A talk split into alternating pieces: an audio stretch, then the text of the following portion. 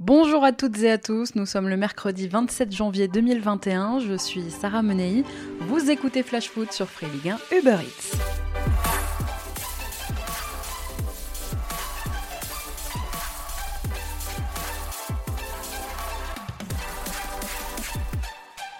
On nous avait annoncé 800 millions d'euros de déficit pour la Ligue 1 cette saison.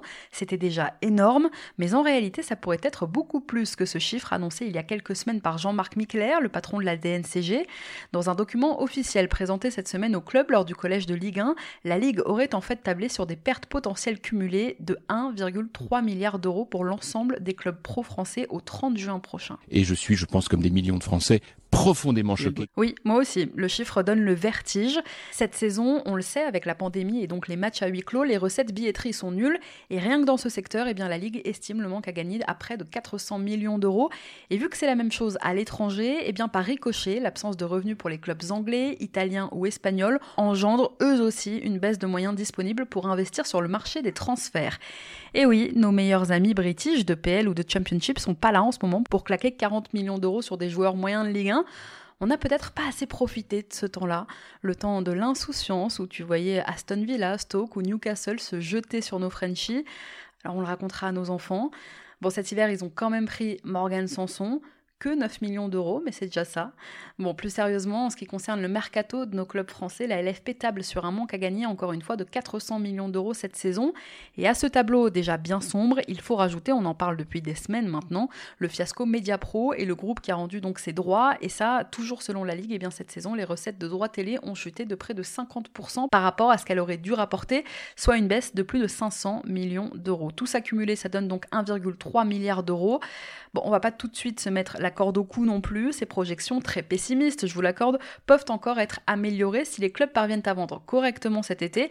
Et là, dans l'immédiat, surtout si la Ligue trouve rapidement un diffuseur, ces deux facteurs permettraient de diminuer, on l'espère, ce déficit envisagé.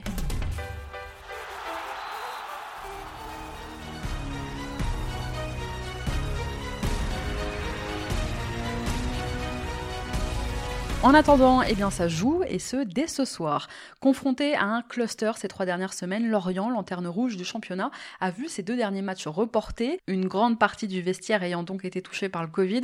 Alors après 18 jours sans compétition et puisque le club peut désormais présenter les 20 joueurs nécessaires selon le protocole établi par la Ligue, les Merlus retrouvent la Ligue 1 ce soir face à Dijon dans un match qui s'annonce déjà capital pour le maintien. Le capitaine lorientais l'a dit, Fabien Lemoine, ce soir ils jouent leur peau. Christophe Pellissier aussi l'a dit hier en conférence de presse, c'est presque l'avenir en Ligue 1 du club qui se joue sur ce match. Alors il s'agit d'un match en retard de la 20e journée, rencontre qui aurait dû se dérouler il y a 10 jours. À noter aussi qu'il y aura un autre match importantissime pour les Merlus, ce sera contre Nîmes, initialement prévu dimanche dernier, on n'a pas encore de date de report. Mais chaque chose en son temps, ce soir donc au Moustoir, après avoir compté jusqu'à 13 joueurs contaminés ces dernières semaines, Christophe Pellissier pourra compter sur le retour de la majeure partie de son groupe, mais beaucoup manquent encore à l'appel. Paul Nardi, Thomas Fontaine, Vincent Le Goff, Ouboulang Mendez, Mathieu Saunier, Stéphane Diarra, Armand Lorienté ou encore Oumoud Bozok ne seront pas là ce soir. En revanche, eh bien, Adrian Johan Wissa, Thomas Monconduit ou même Julien Laporte, entre autres, seront eux bien là. Alors, le promu, je le disais, n'a plus joué depuis deux semaines et demie, depuis sa défaite à Bordeaux le 9 janvier, et les conditions de reprise ont été complètement rocambolesques, avec des joueurs revenus au compte-goutte à l'entraînement, deux par-ci, un par-là, et c'est comme ça depuis dix jours. Au mois de février, l'équipe de Christophe Pellissier enchaînera en plus avec la réception du Paris Saint-Germain dès dimanche, puis ce sont Rennes, Reims, Monaco et Lille qui attendent les Lorientais.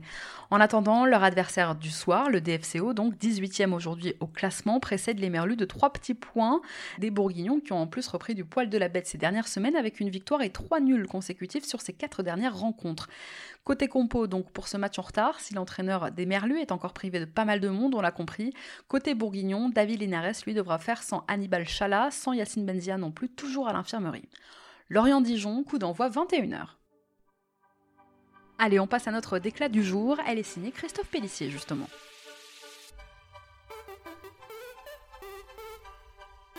C'est mon cœur qui parle. Et vous avez un chef d'espoir qui est une grosse bite. Pas avoir la grippe.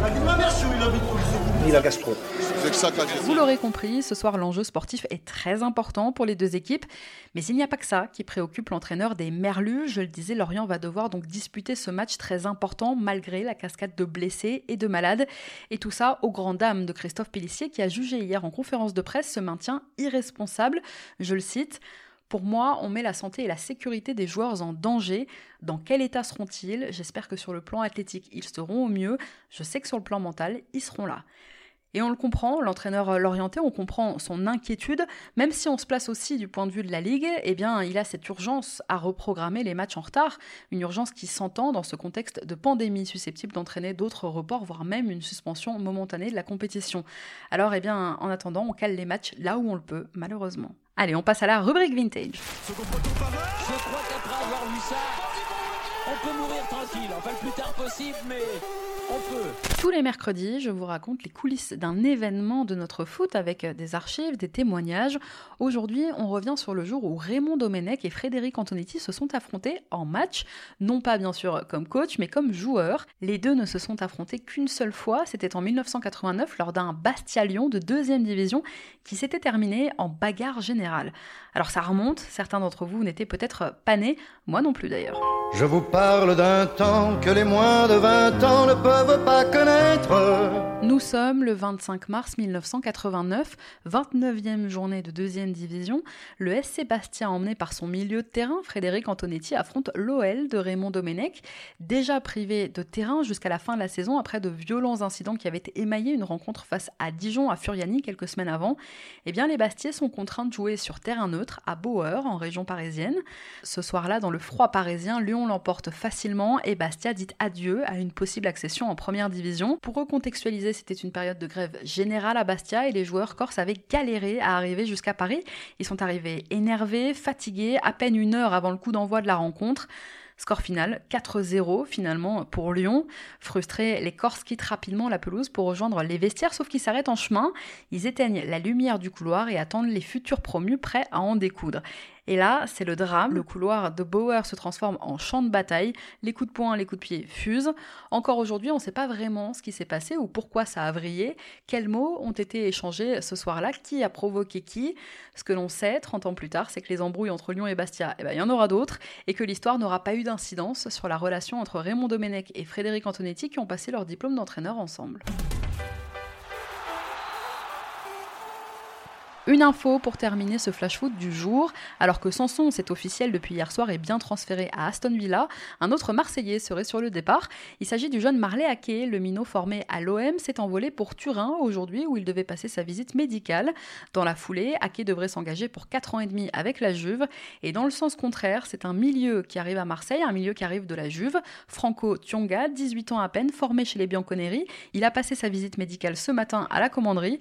Il devrait donc, dans la journée, paraffer son nouveau contrat qui le lirait jusqu'en 2024 avec l'OM. Demain, je vous en dirai un peu plus sur le style de joueur que c'est. Merci à tous d'avoir été avec nous, c'était Sarah Menei. Vous écoutiez Flash Foot, on se retrouve demain.